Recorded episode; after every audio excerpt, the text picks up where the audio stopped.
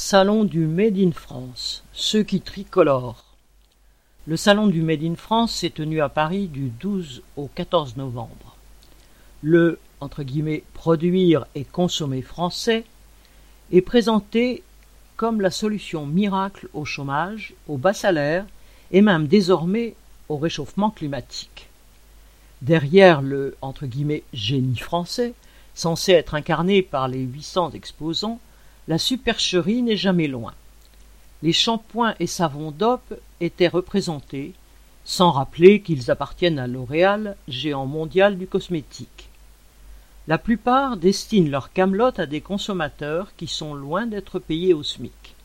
Par exemple, le sous-vêtement d'entrée de gamme de la marque Le Slip Français est à 40 €, ce qui fait cher la feuille de vigne. Ce salon du Made in France a été inauguré par 2 ministres de Macron et a reçu la visite du vert Yannick Jadot, de l'insoumis Jean-Luc Mélenchon, de la candidate de droite Valérie Pécresse, et de ceux d'extrême droite, déclarés ou non, Dupont-Aignan, Le Pen et Zemmour.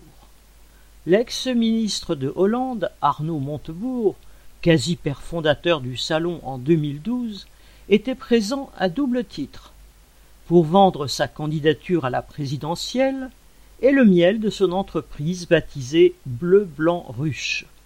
8,49 € les 250 grammes de miel de lavande tout de même.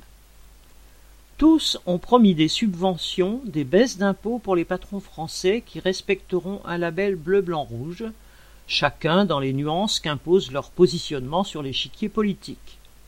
En fait, derrière ce qu'ils appellent le patriotisme économique, les patrons flairent les subventions publiques que les gouvernements, toutes tendances confondues, leur déversent généreusement ou sont prêts à leur déverser. Les travailleurs n'ont rien à attendre de cette tromperie du « produire et consommer français ». Outre que la production dans le système capitaliste n'a plus de base nationale depuis des générations, même un slip 100% français est fabriqué avec du coton importé.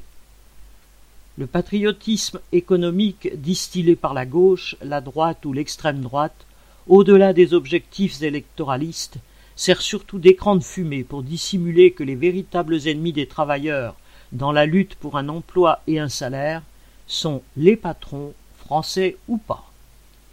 Boris Savin.